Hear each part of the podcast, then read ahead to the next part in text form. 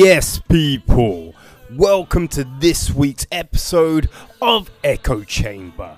And let's get into the UK box office top 10 for the weekend of the 30th of August to the 1st of September. At number 10, The Informer. At number 9, we've got Good Boys. At number 8, The Secret Cinema screenings of Casino Royale.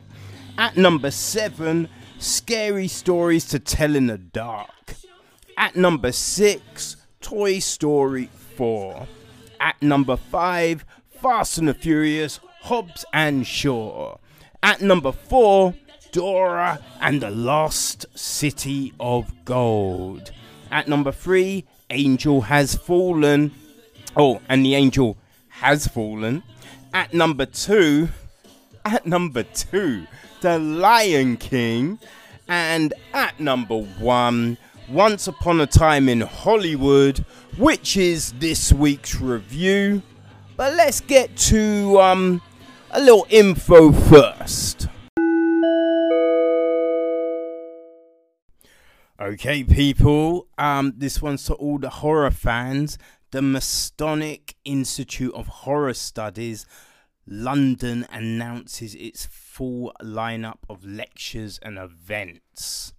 Okay, so the Miskatonic Institute of Horror Studies, the world's longest running educational organization devoted to the study of horror history, theory, and production, is pleased to announce its full 2019 lineup of classes, led by some of the genre's world's most renowned critical, literary, and filmmaking luminaries the Miskatonic London unleashes a heady fall semester that includes bad trips and psychedelia in the acid horror of the late 60s and early 70s.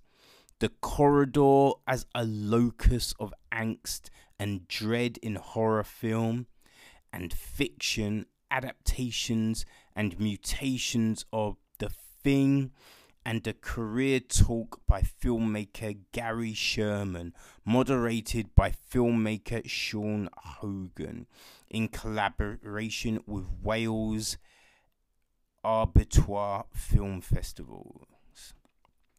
All classes at the regular branches are standalone events. Think a TED Talk, but with booze and horror though people can opt to buy a season pass for a discounted price. All information will be in the details of this episode. Okay, so you know, um, this will be taking place at the Horse Hospital, uh, which is um, in Bloomsbury. So you've got advanced tickets of twelve pounds on the door. They're fifteen pounds, um, and the in conversation events are seventeen pounds in advance. Twenty pounds on the door. You can get a season pass, which is four classes for forty five pounds. So um, yes, go to um, go to the episode, and you can find out all of the uh, you know all the when all of this takes place. But I'll give you the dates. So Thursday, the twelfth of September, seven till ten. The Bad Trip. Uh, this is psychedelic horror cinema, 1967 to 1972, and the instructor is James Riley. Then Thursday, the 24th of October, 7 till 10, the Corridor Gothic with um, instructor Roger Luckhurst. And then Monday, the 18th, 7 till 10, live from the Miskatonic, Gary Sherman in conversation, moderated by Sean Hogan. Uh, so, um, yeah I think that's um oh and there's Thursday the 12th of December, 7 till 10. Things from other worlds, adapting, transforming, and translating the thing. Instructor Laura May. So, uh, yeah, people, they're all your dates. Now go to the episode for all the information and the links. Okay, so I've decided to finally go and see Once Upon a Time in Hollywood, which is written and directed by Quentin Tarantino. It's starring um,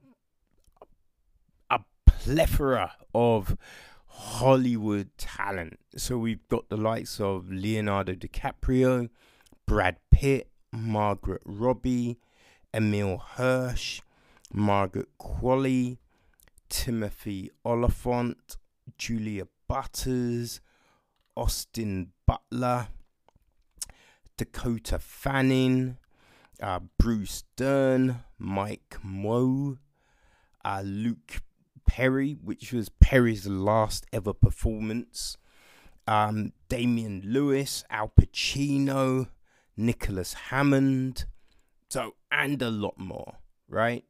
Um, now, the film is this basically. Quentin Tarantino's Once Upon a Time in Hollywood visits 1969 Los Angeles, where everything is changing as TV star Rick Dalton played by DiCaprio and his longtime stunt double Cliff Booth, who's played by Pitt, make their way around an industry that hardly recognize they hardly recognize anymore. The ninth film from the writer director features a large ensemble cast and multiple storylines in tribute to the final moments of Hollywood's golden age. So, um, I think, yeah, so, you know I mean? There was a lot of talk about, you know, being Tarantino's ninth film. Like he was he's always said that he wants to make 10 and just 10 and you know he was saying like if this is well received maybe this might be the last film. So there was all of this. And then when the film you know it, it was played in Cannes it got good a good response. And then when people saw this film people were talking it about it as um you know a masterpiece, Tarantino's love letter to 60s Hollywood, and all of this. You know what I mean? So there's all this huge talk about the film. And um yeah, it, you know, you just it's like you want to try and see something before you are tainted by all the talk, right? So yeah, I, I took myself to the cinema to um to check it out. Uh, it was also there was like the talk of the the portrayal of sh- um Sharon Tate and um Bruce Lee. So there was all of this as well. You know, all these controversies, and it's just like, ah, god damn it. Uh now watching the film itself, it's it's shot really well. You know, it looks great. It really does. You know, it, it's good filters. The, the cinematography is great. All of that. It, it's you know we've got some really nice shots in there. It on that front, it works really well. It yeah, you you can't. I don't think you can really say anything against the look and the feel of the film.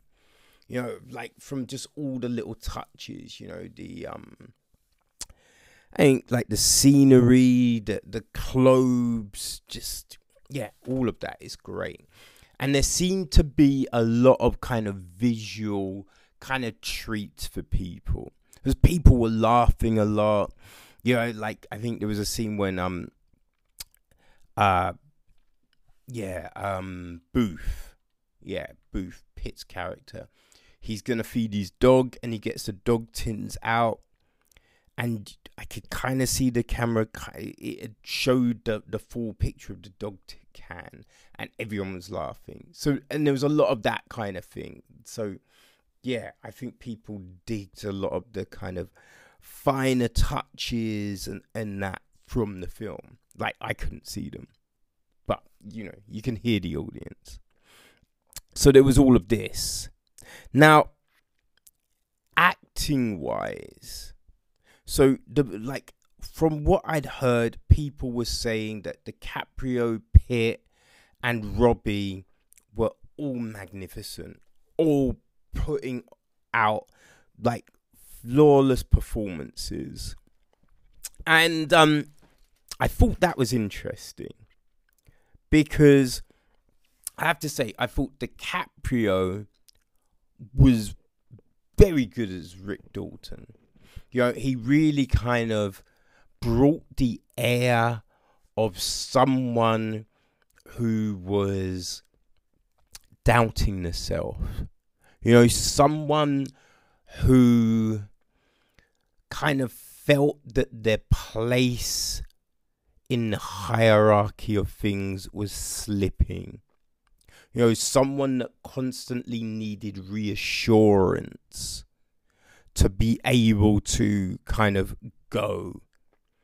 Because, yeah, they were just concerned. Always concerned about their performance, concerned about the other people, the way they looked at them, you know, the way they're performing, if they're still as good as, you know, they thought they were. So he he really captures that. That DiCaprio, yeah, he gave a great performance. He really did. Brad Pitt Brad Pitt, like he was he was decent. Brad Pitt was decent.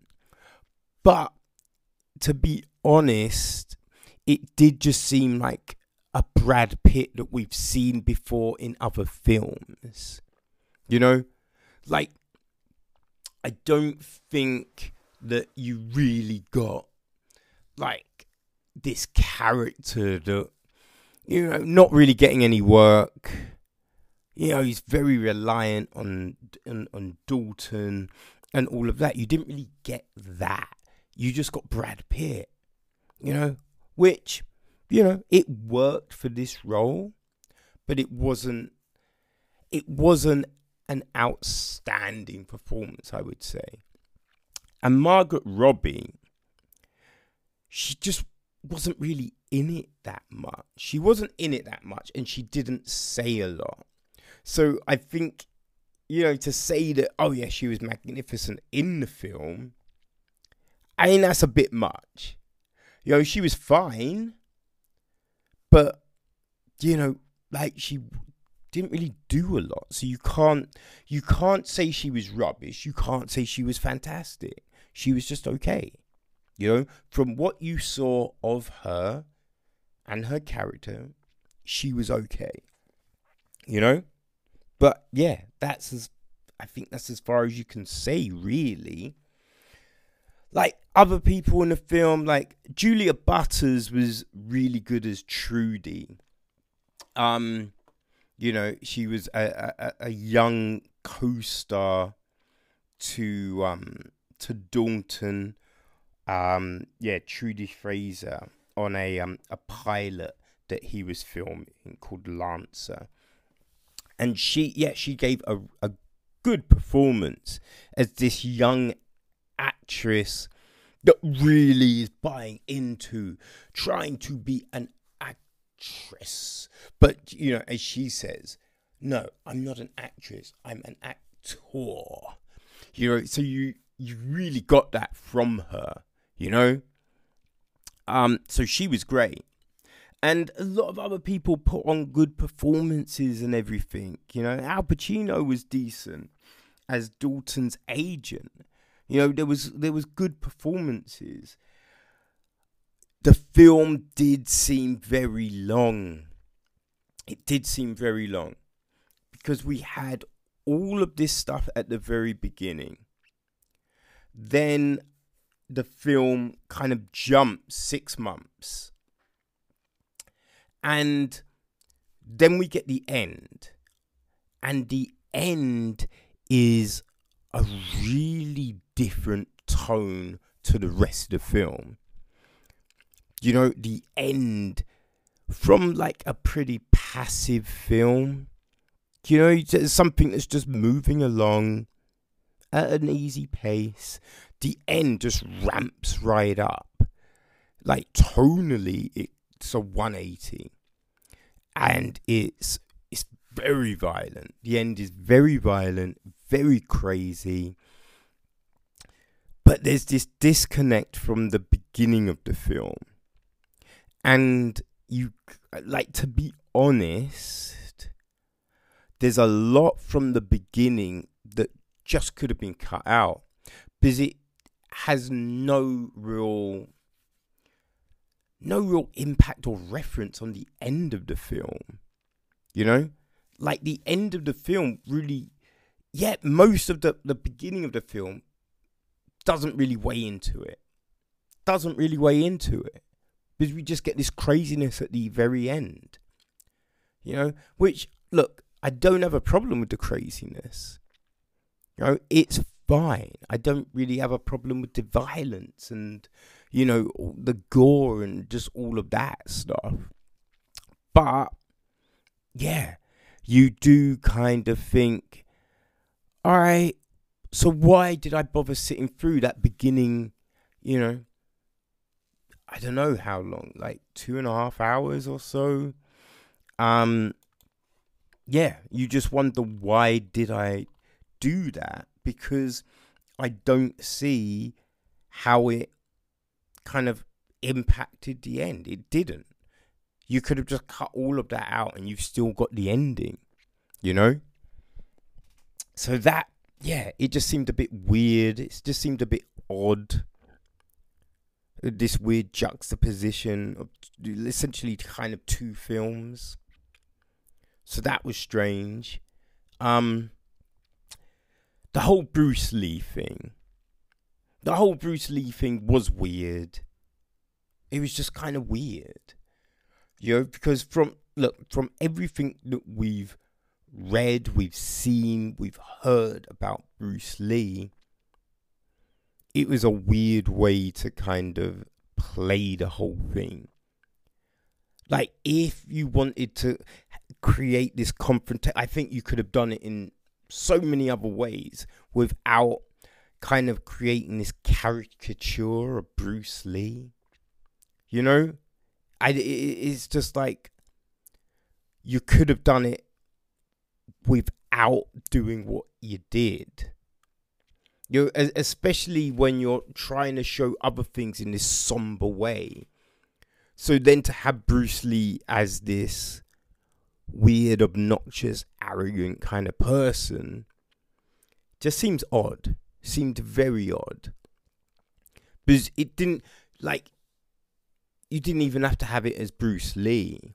Because essentially as well, it's not a real part of the actual narrative of the film.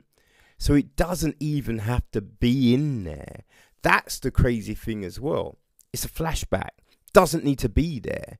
So yeah, you kind of feel like, all right, so what was the big deal about including it? I don't know.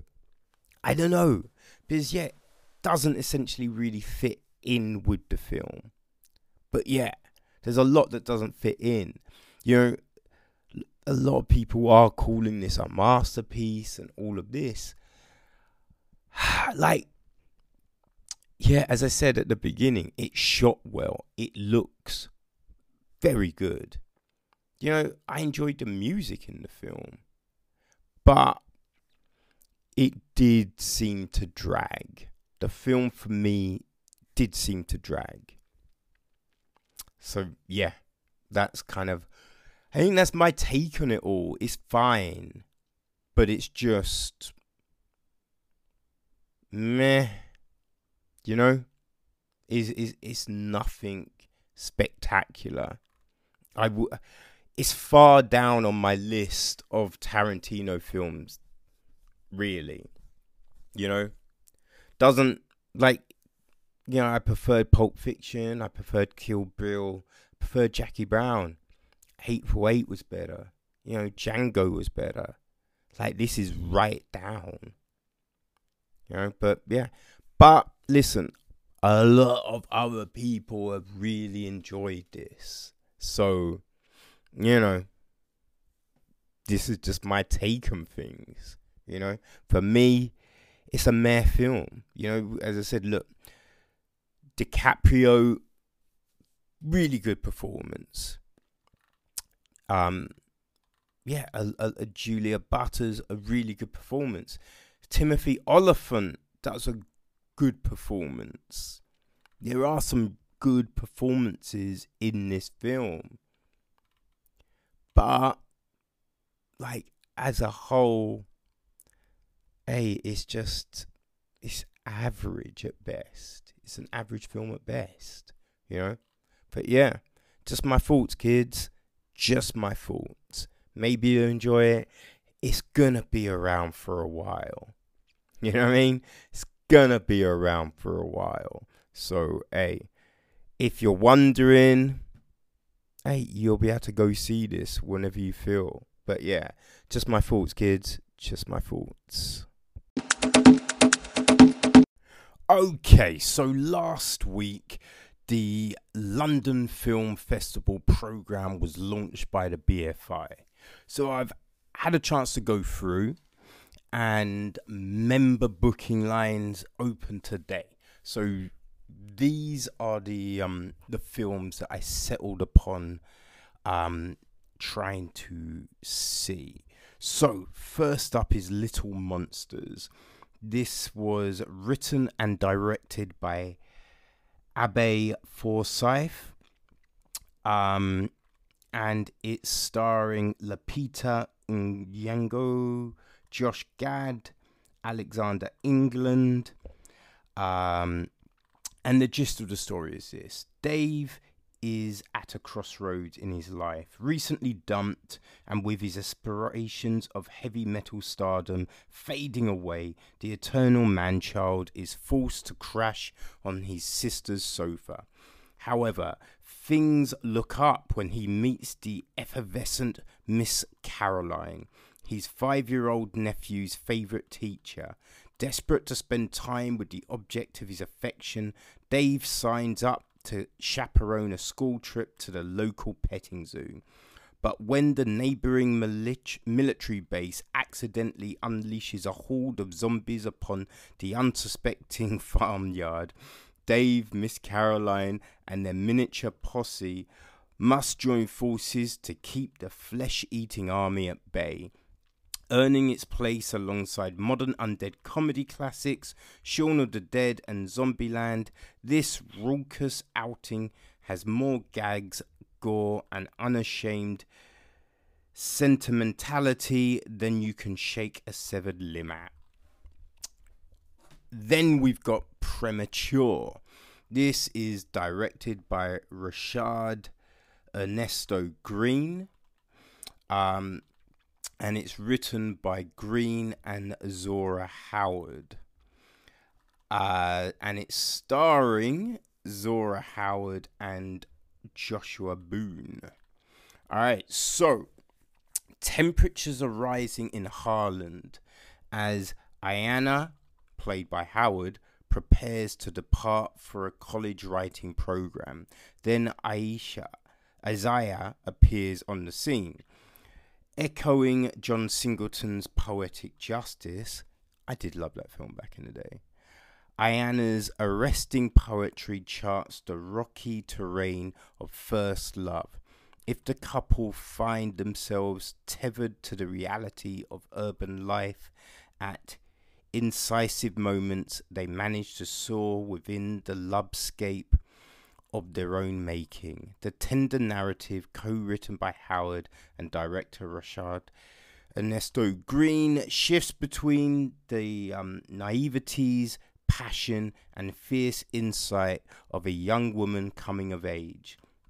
The combination of a profound central performance and the film's assured direction elevate Premature beyond a classic New York love story to something fresh and truly special. Um, then we've got Real. So this is directed, produced, and written by Aki Omoshaybi. Um, and it's starring Aki and Pippa Bennett. Okay, so um Ah, so yeah, what's it say? Omoshaybi's deeply felt debut takes an honest look at young couple Jamie Bennett and Kyle, who's Omoshaybi, as they struggle to manage personal hardship at the start of their blossoming relationship. Jamie leads the charge with quiet tenacity as a mother determined to create a stable environment for a young son. In tandem, Kyle puts the need to battle his own demons on hold and is willing to beg, steal, or borrow to impress his new love. The growing intimacy between the pair is captured beautifully through um, the naturalistic lenses offering a slice of British life that, despite its challenges, manages to glow. Then there's Loose, L U C E. I believe that's Loose. Uh, it's directed by Julius Onah. Um, and it's written by J.C. Lee and Onah. And it's starring Naomi Watts, Octavia Spencer, and Kelvin Harrison Jr. So, Luce, who's Harrison Jr., is a former refugee, a child soldier from a war torn African country, seemingly recovered from his childhood trauma. He now lives in his adoptive country as the son of white liberal middle class parents, Tim Roth and Naomi Harris. No, Naomi Watts.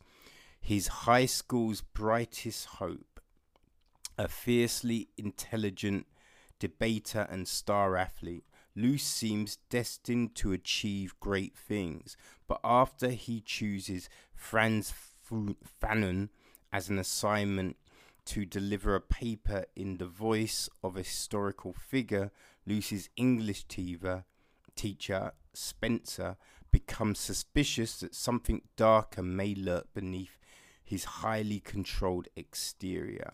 Shot on crisp 35mm with production design as restrained, precise, and potent as, sto- as the storytelling. This is deeply satisfying filmmaking, disciplined, canny, provocative, and complex, like Luce himself. And then um, the final film is Pink Wall. This is directed and written by Tom Cullen, uh, and it's starring Jay Duplass and Tatiana Maslany. So, Jenna Maslany and Leon Duplass, US expats in the UK, hook up and fall madly in love. Careers, ambitions, insecurities, and other people ultimately intervene and a relationship falters. But this story isn't told sequentially.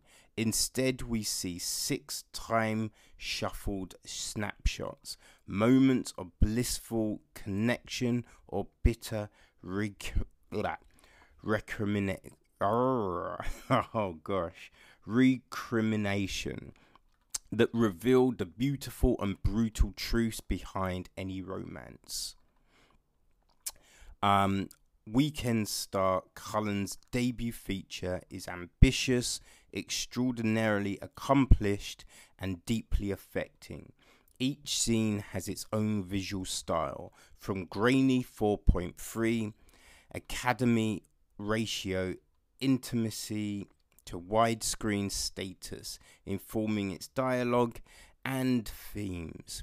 Working from a semi improvised script, Maslany and Duplass are superb in what's largely a two hander, and though Cullen's influences include John Cassavetes and Mike Leigh, he's already on his way to creating his own personal cinema.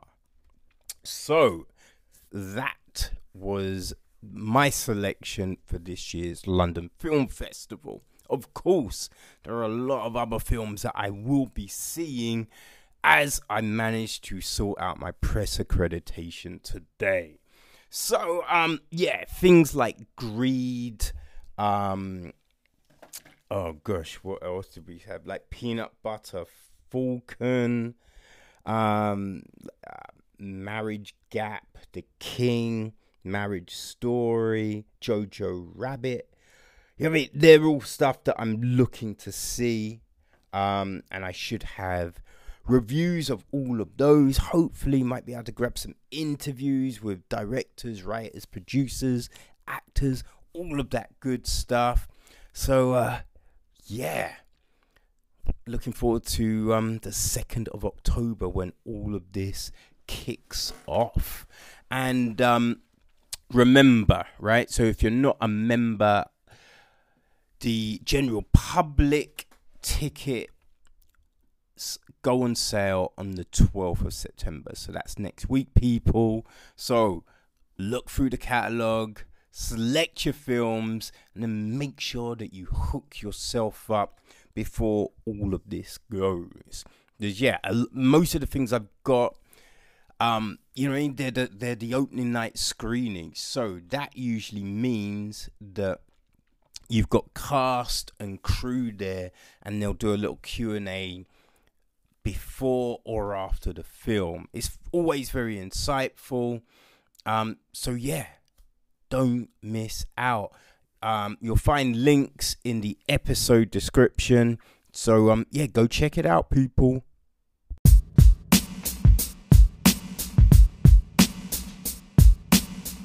Okay, people. So we're drawing to the end of another episode, and um, just a little bit of film news. So let's get to that. All right. So Peter Capaldi, who you know, I mean, star of the thick of it, um, and he was recently the uh, Doctor Who. He has signed up for a role in James Gunn's The Suicide Squad. Uh, no details of who he'll be playing, um, but you know I mean. This goes into production at the end of this month. So I'm sure more details will, um, you know what I mean, become available soon. And the film is looking to hit on the 6th of August 2021. Um, yo, all fans of um, Ari Aster's Midsommar, well, if you're an Apple TV member, subscriber, whatever you call it, you will be the only ones with access to the recent director's cut of this. Um, so it's extended to 171 minutes, and uh, yeah, it it was released this weekend. Well, last weekend, I should say. Um, yeah, and Apple TV is the only place where you'll be able to um, check it out. So it's gonna hit digital. Um, yeah, on uh, the 24th of September, and DVDs, Blu-rays, all of that stuff will be on the 8th of October. So, uh, yeah, you know. I guess if you do want to see the director's cut and you haven't um, got Apple TV, probably get to the cinema ASAP and check that shit out, right? Okay, so other news um, Rooney Mara has joined Bradley Cooper and Cate Blanchett in Guillermo del Toro's Nightmare Alley. Um, he's producing it with J. Miles Dale and Kim Morgan wrote the script. So the film is based on William Lindsay Gresham's novel about a corrupt conman that came out in 1946. So Cooper plays a conman and he teams up with a female psychiatrist to trick people into um, giving them money, which you know that's what conmen do, right? uh, the funny thing about the description is he plays a corrupt conman, and I'm like, yeah, I think by definition a conman is corrupt, hence the con part. You know what I mean?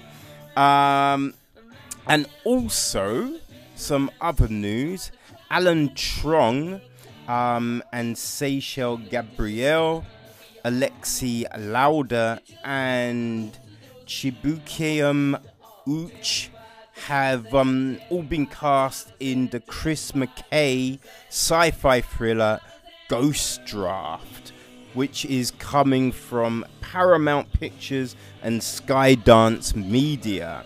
So the story's about Chris Pratt, who plays a husband and father who is drafted to fight a future war in which the fate of humanity may rely on his ability to correct issues of the past. Does sound kind of interesting, ain't gonna lie.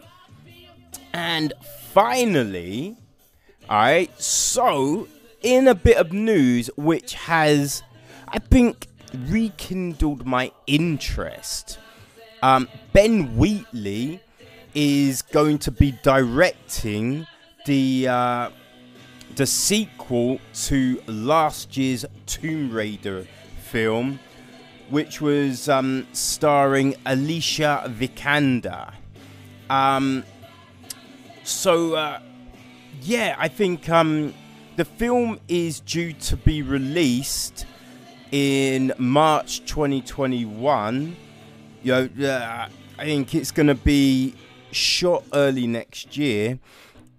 And as Wheatley is directing, he's brought on like writing um yeah, like Amy Jump who has written for him on mm, a lot of his previous films.